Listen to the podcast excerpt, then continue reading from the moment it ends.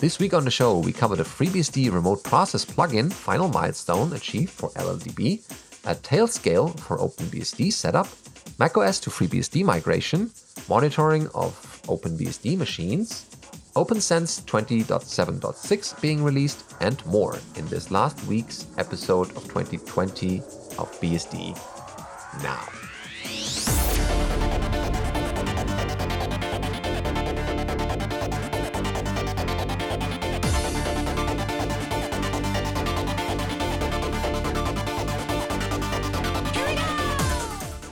BSD Now episode 383 Scale the Tail, recorded for the 30th of December 2020. This episode of BSD Now is brought to you by Tarsnap, the online backup for the truly paranoids. Go to tarsnap.com slash bsdnow to check it out. Hello, I'm your host, Benedict Reuschling. And I'm Allan Jude. Welcome, everyone, to this week's episode, especially those still waiting for their PlayStation 5 to arrive. Uh, we have great headlines for you this week with the FreeBSD remote process plugin final milestone achieved. So that is over at Moritz uh, Systems and um, uh, by Kamil Rytarowski. You probably heard uh, the name uh, in an earlier episode in, on this show. So um, the reason is Moritz Systems, this article tells us, uh, has been contracted by the FreeBSD Foundation to modernize the LLDB, that's the LLVM's uh, debugger, uh, to modernize that support for FreeBSD. We are working on a new plugin utilizing the modern uh, client server layout that is already used by Darwin, Linux, NetBSD, and unofficially OpenBSD. The new plugin is going to gradually replace the legacy one. And the project schedule was divided into three milestones, each taking approximately one month. Milestone one was to introduce a new FreeBSD remote process plugin for x86 underscore 64 with basic support and upstream to LLVM. And the second milestone was to ensure and add the mandated features in the project, the process launch, the process attach for the uh, process ID, the process attach to the name of the process, userland core files, breakpoints, watchpoints, threads, remote debugging for FreeBSD, AMD64, and i386 versions.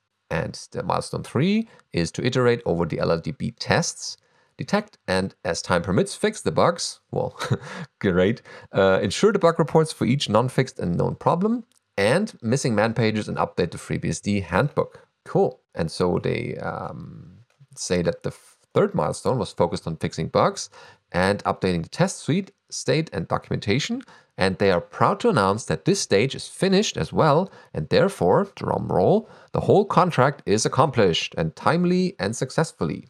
And so in this article, they cover the uh, summarization of the work and describe some of the more interesting areas and focus areas. So um, a race condition while copying watch points to new threads, for example. The primary goal of the third milestone was to go through failing tests and either fix them or at least document the failures and mark the respective tests as expected to fail. The first really interesting problem we found while investigating the commands watchpoint multiple threads test, there's a link to GitHub on that.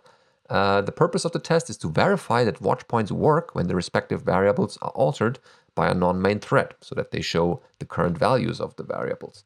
Originally, the test was done in two variants, with the watch point being set before starting the new thread and after starting it. The first variant was supposed to verify whether LLDB correctly copies existing watch points to new threads as they were being started, and the second variant verified whether the watch point command correctly adds the new watch point to run uh, all the running threads. And there's a diagram to illustrate that. Um, the hardware assisted watch points on x86 are configured via altering the state of debug registers. Uh, like other register sets, the values of debug registers are thread local, and therefore the debugger needs to set them separately for every thread. Furthermore, new threads inherit the DR, the debug register, state from the parent thread on FreeBSD, and their original watch point, watch, watch, watch point code relied on new threads having the correct uh, DR at start. However, there's a catch.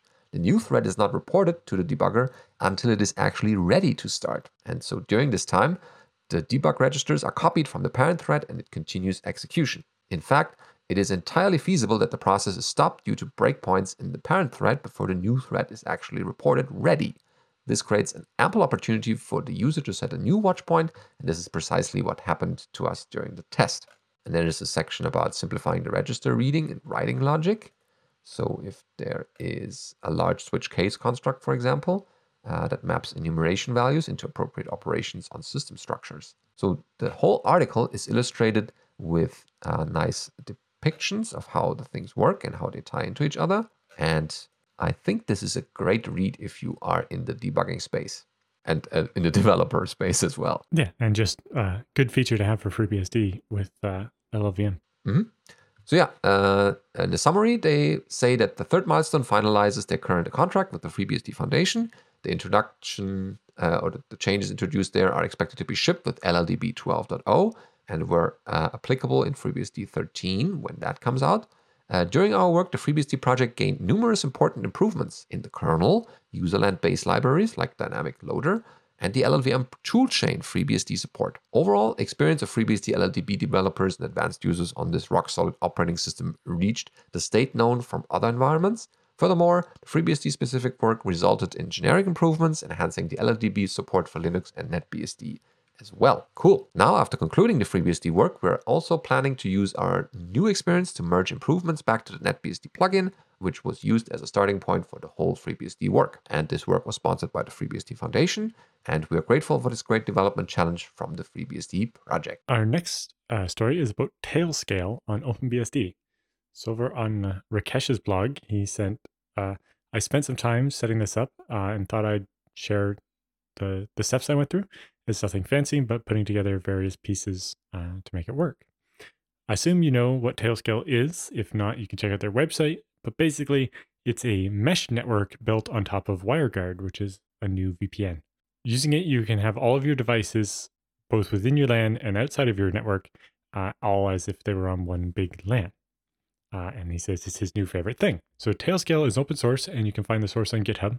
Building it from source is quite easy. You can just clone the repo uh, and build it with Go. Uh, I tried to do that on the stable branch of OpenBSD 6.7, uh, but that has Go 1.13 and you need 1.14 or later.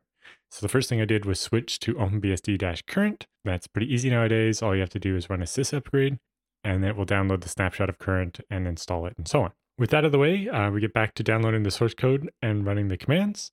Uh, this will install two binaries in your home directory's go slash bin directory. Uh, copy those over to user local sbin to have them available system wide. And they show how to do that. But next, you want to create a startup script for Tailscale D, the daemon, uh, to automatically run as part of your RC scripts. So if you create the file in etc rc.d tailscale d and uh, put this bit of shell in there, it basically defines uh, the daemon and where to store the state and what socket to use and all that other flags that you might need. Uh, and said that, you know, this RC script should run in the background and it doesn't have a reload command and so on. And it basically just specifies how to start and stop the daemon and check that it's running. Set the uh, permissions on the file and enable it with rcctl. And now at startup, it'll run tailscale D.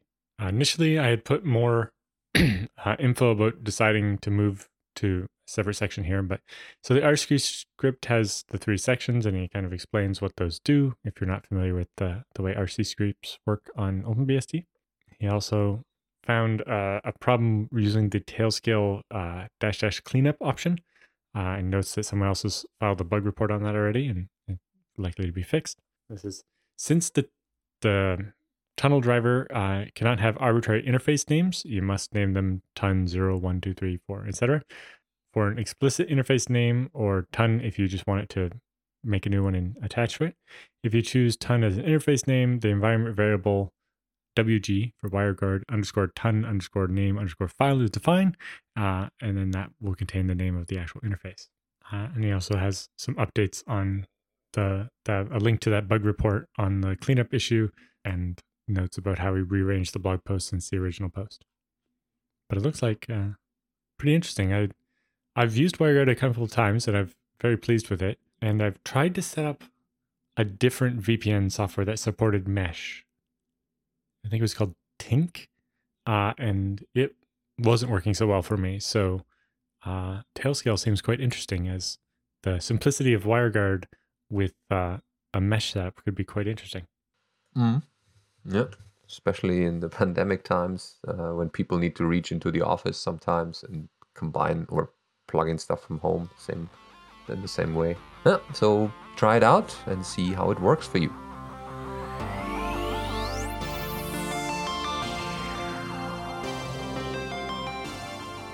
All right, we're in the news roundup for this week, and we have found a nice migration report uh, from uh, Truck. Uh, let's see, uh, Antranig Vartanian, that's pronounced correctly, from macOS to FreeBSD migration, aka why I left macOS.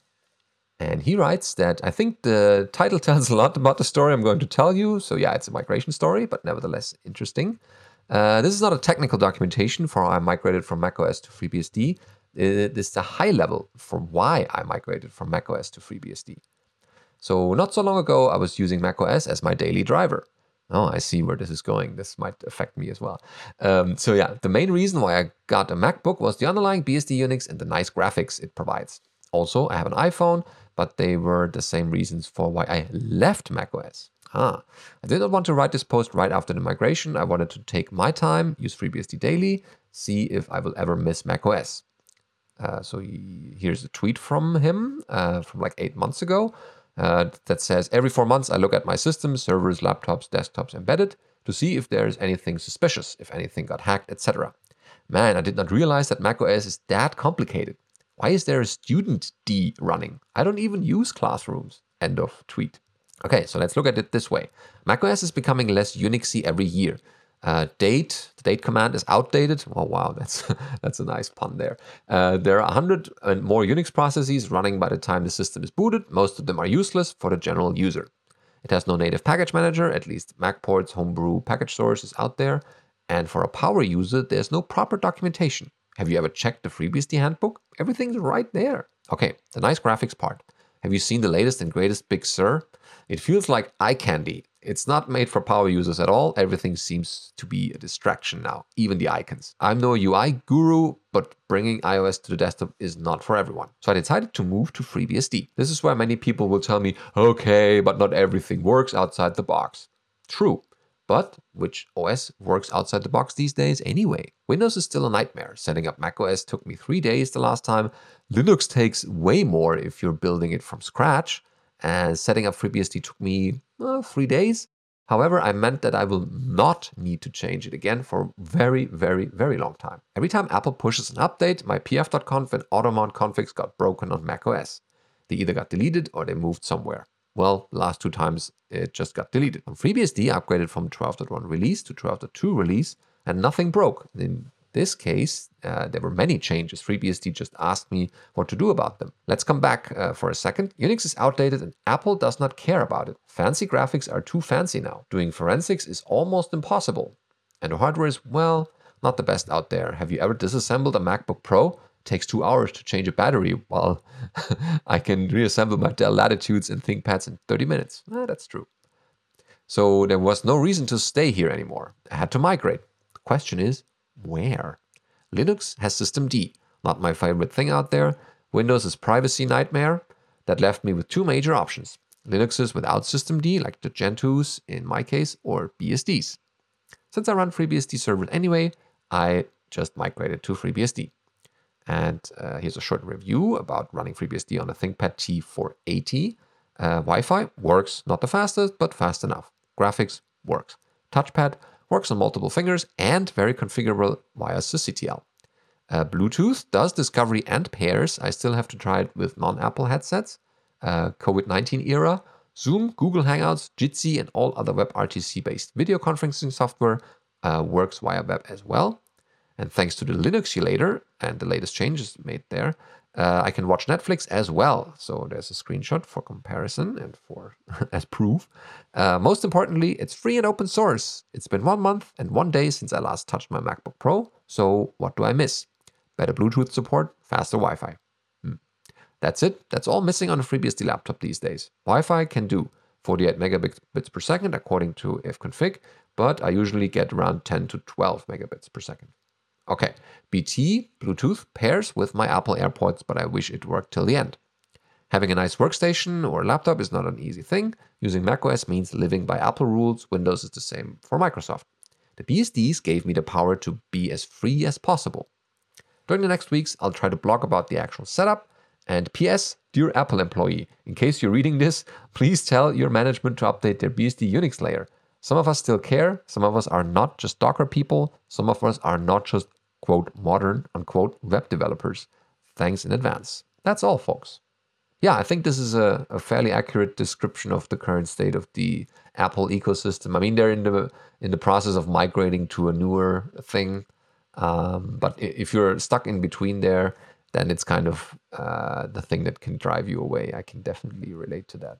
But yeah, uh, as as you mentioned, a lot of things work, so you probably won't miss much. So next up, we have uh, another great post by our friend Chris Siebenmann. We should get him on as an interview, right? Like next year, like uh, yesterday. Yeah. His post here is our monitoring for OpenBSD machines as it is in November of 2020 is we have a number of OpenBSD firewalls in service along with some other OpenBSD servers for things like VPN endpoints.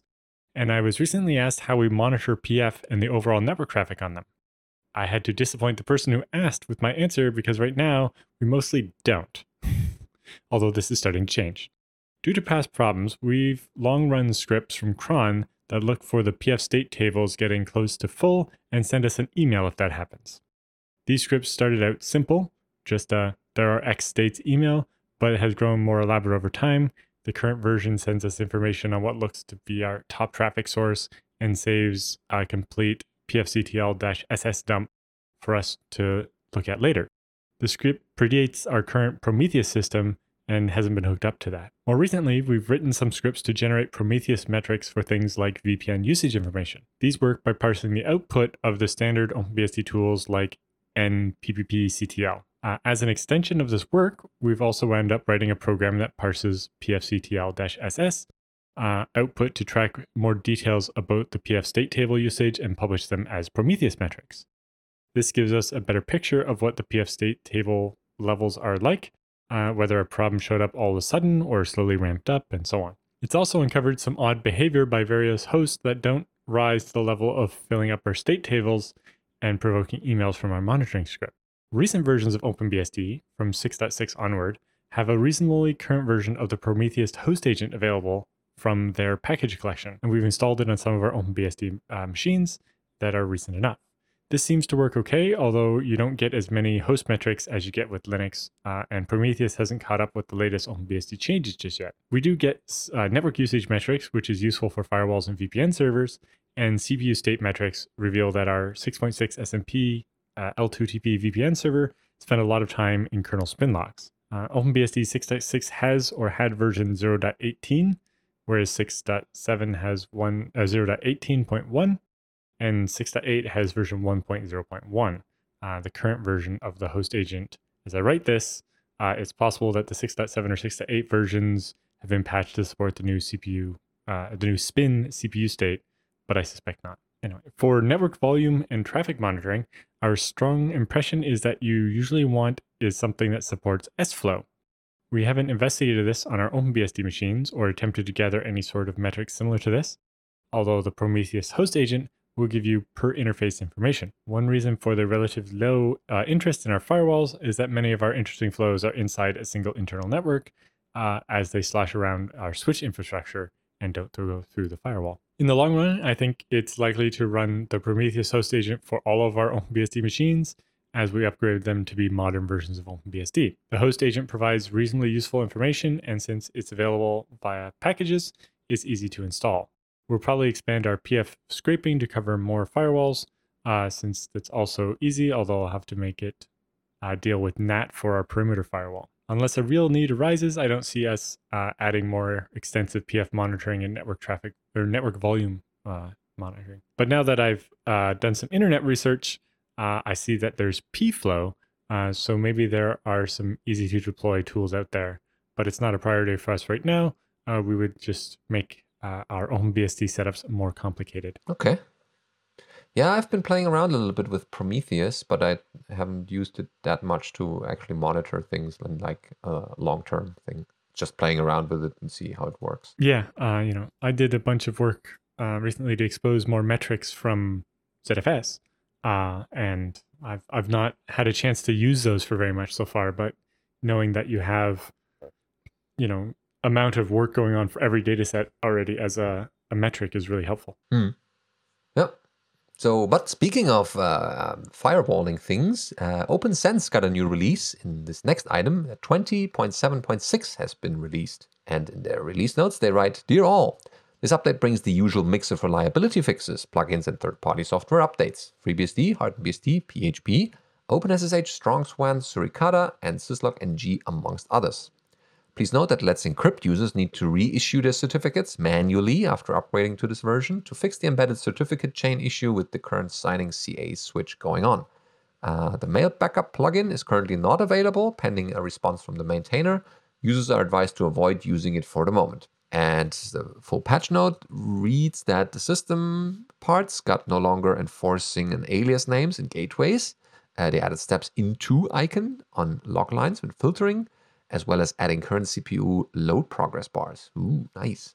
In the firewall, they got allows uh, allowing for larger selection in live logs, correctly selecting current IPv6 field length or fields in get interface gateway, and added validation for IPv6 ICMP combined with INET. Uh, reporting has traffic graphs replacement using iftop, so that should give you a bit more information on the top side. Uh, OpenVPN got calculation for first network address as gateway address when only if config underscore local is given. Uh, some web proxy updates, plugins, the new version of the Acme client, OS FFR, and OS Mail Backup as mentioned uh, not available. Couple source fixes, uh, parsing of NetMap leg- legacy, uh, NMR pointers to NMR ring ID, uh, minor mis- miscellaneous NetMap improvements, and zero initialized variables in HBSD's PAX ZEC vGuard. Ports updates, Kerberos 5 is at 1.18.3, uh, NSS, OpenLDAP, OpenSSH, PHP, StrongSwan, Suricata, as mentioned, got all uh, later versions. So yeah, they close with stay safe, and that is a good recommendation these times in many ways. So yeah, uh, grab the update and get uh, into a safer state. Yep. And then we have a an update from Nicebug, the New York City BSD user group. Uh, they said we are delighted to announce our first meeting for 2021 will be January 6th at uh, 6:45 Eastern, which is 23:45 UTC, uh, and it'll be hosted via Zoom. And their special guest this time is Michael W. Lucas, who's going to talk about uh, TLS and ORCs. Um, so it'll be about two of his books that are coming out, uh, and I think by then he's actually expecting to have the TLS book finished. Uh, so he'll be able to talk about all the fun he's had with that. mm, Uh, so Lucas will be doing some reading from his forthcoming book on TLS. We promise that this meeting will be entertaining, although Nice Book can make no assurances about the accuracy of the data. and while his jokes will likely drop like Led Zeppelins, we will be we are convinced that it will be well entertaining. So for the Zoom meeting details, they ask that you RSVP via the list at nicebug.org so that they don't get uh, trolls in the meeting or whatever. But they say as we had a successful December meeting called For the Love of Trough with uh, James K. Lowden. And we also fielded questions over IRC on uh, the Nicebug channel on Freenode. Wishing all of you a safe and socially distanced holiday season and a fantastic 2021 uh, from everyone at Nicebug. And uh, you know, special safe holidays uh, wishes to us at the podcast. oh, great. Thank you. We can return that, of course, to all the nice bug people. If you have some time over the holidays, then check out their archives. They have some great talks in there, and uh, that's there should be something in there that's interesting to you.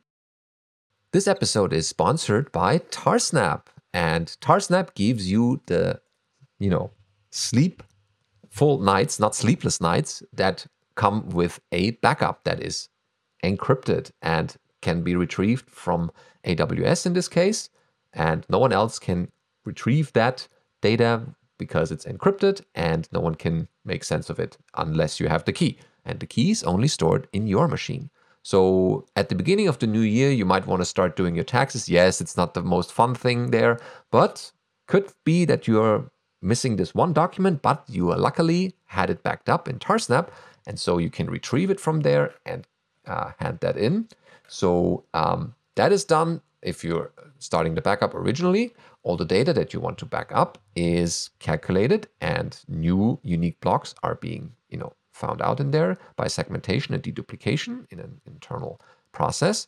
Then it's compressed And only this compressed version, so this is much less than your original data was typically, is then encoded and encrypted, still all on your box. And then once this process is finished, the encrypted version is stored on the cloud, in this case, again, Amazon. But um, that is much less data. And the price that you pay for this bandwidth use or the storage is just so small, you can even store gigabytes, terabytes there without um, going bankrupt. And so this is what Tarsnap provides. And again, the next day you do your regular update or the next hour, doesn't matter. Tarsnap figures out, oh, what has changed between the last time you did the, the backup and this current backup, and only sends the, the blocks that have changed. And so that saves you a lot of time and gives you still the peace of mind that you have a latest version of your backup and get your files back in case you need them. Hopefully, never. Check out Tarsnap and all the clients that it provides for the BSDs, the Linuxes, the Mac OSs, Cygwin, subsystem for Windows, any kind of system does give you no reason to not make backups using Tarsnap.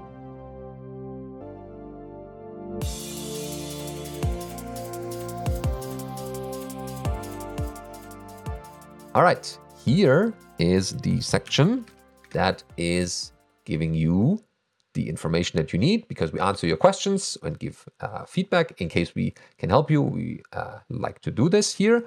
And again, even in the new year, you should also repeat this tradition that we have now. So, feedback at bsdnow.tv is your email address to send us anything about uh, topics, show ideas, past episodes, anything that was on your mind.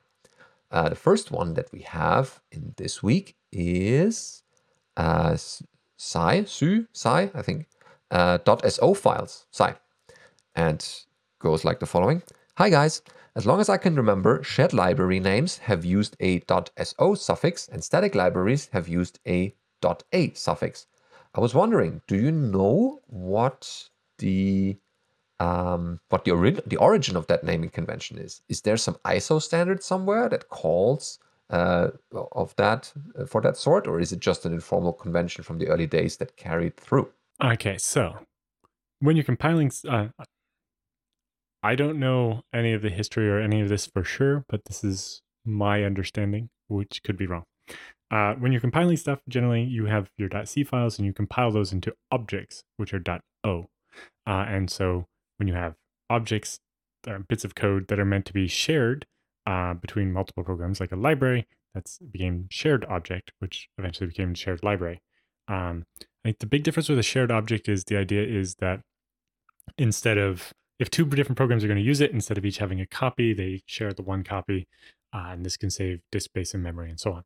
Uh, so .o for object file became .so for shared object, uh, and that's where that came from.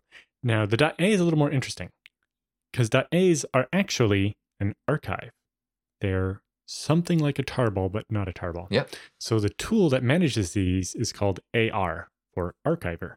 Uh, and so the AR utility creates and maintains groups of files combined into an archive. Uh, once an archive has been created, a new file can be added to it, and existing files can be extracted, deleted, or replaced. Uh, so it sounds pretty normal.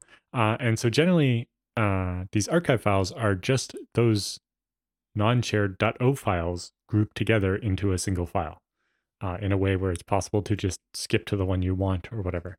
And then your linker will then use those bunch of files inside the archive uh, to get the bits of code it needs from that archive and compile it into the binary that includes all of the code uh, from those object files, but only the code you actually use right? Rather than like the .a library can be very large. It's like all the code for the entire library. Well, if you only use a third of the calls in the library, then uh, it, the linker can optimize that and only include the bits of code that are actually needed. So the .a uh, comes from the archive. So it's kind of like a .zip or a .tar. Uh, .a from the tool AR.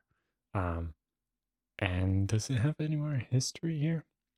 Uh, and the AR tool is specified by POSIX. Uh, and the AR utility first appeared in AT&T Unix version 1 um, back in FreeBSD 8.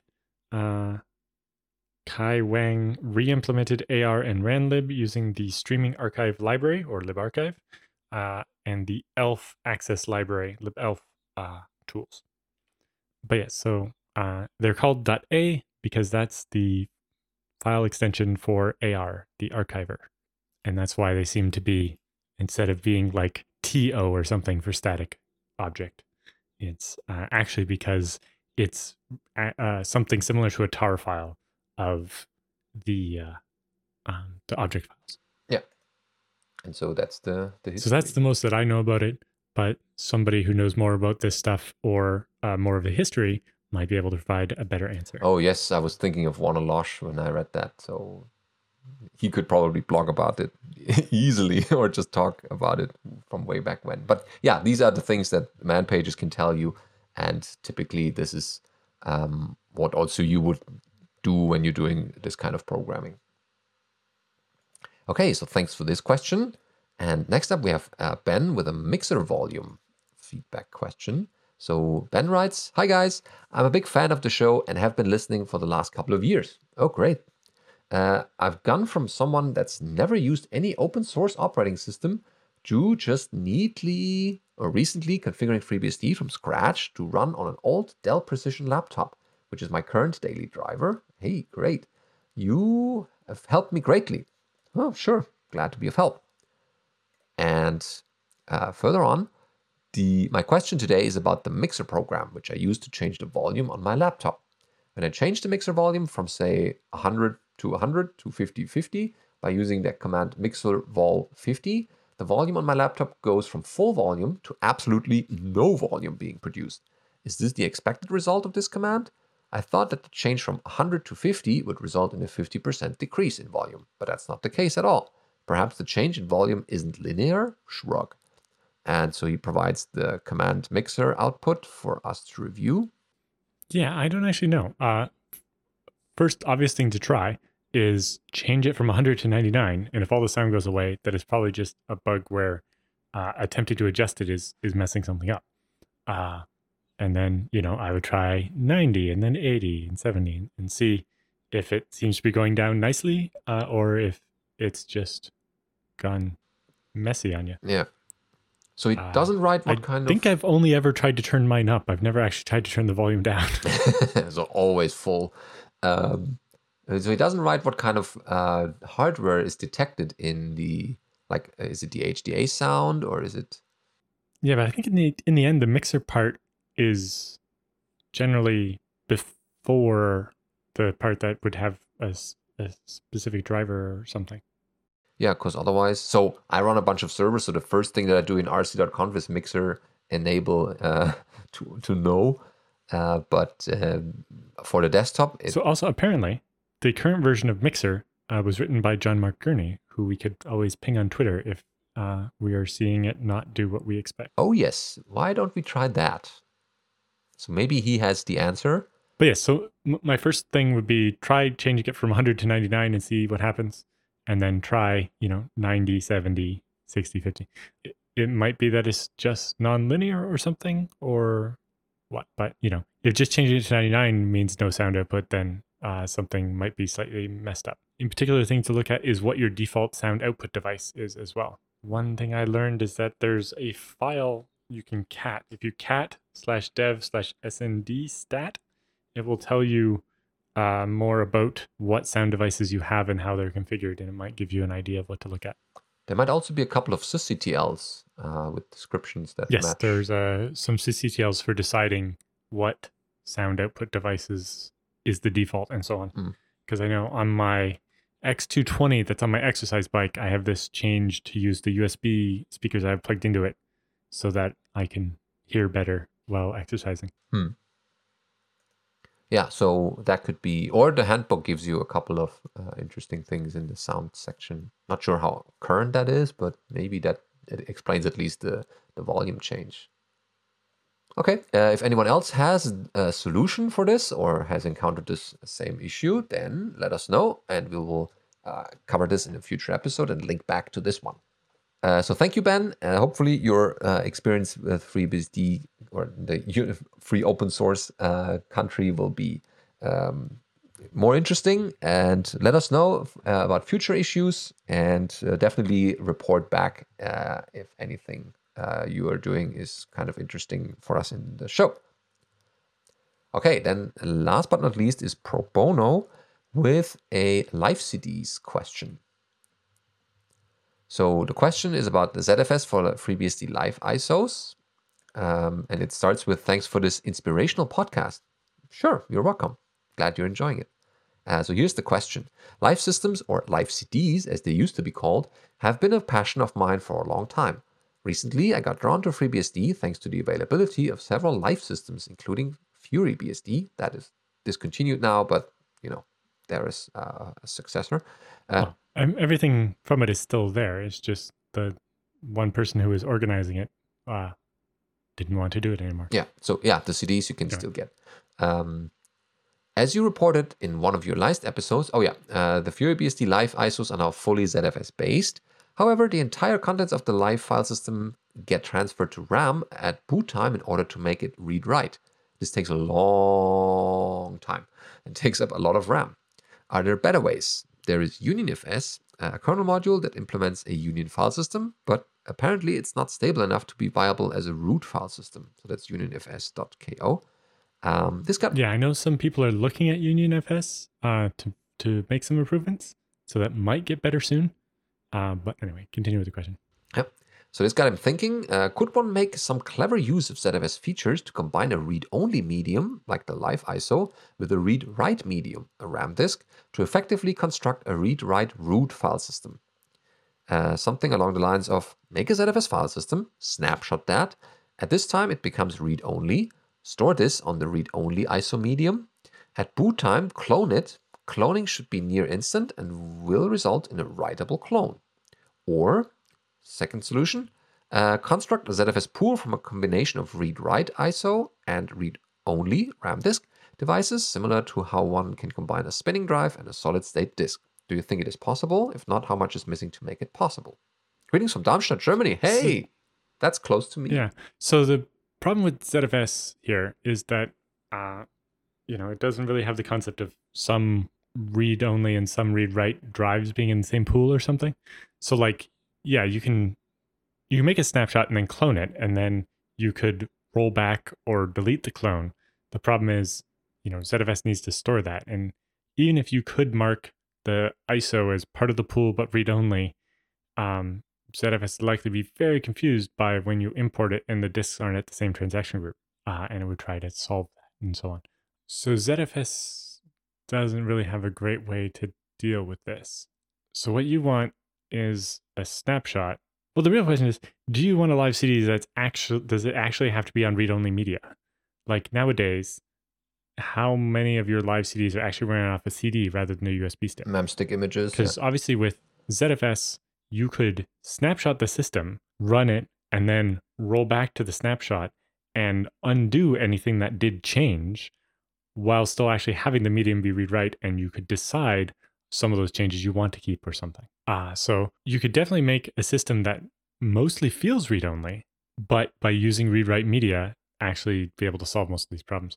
Because the other interesting one, obviously, is Z pool checkpoints. Uh, so when you create a checkpoint of the pool, remember you can only have one checkpoint, and that when a checkpoint exists, anything you overwrite doesn't actually get freed, even if you have no snapshots. Although you're probably going to have snapshots in this case anyway.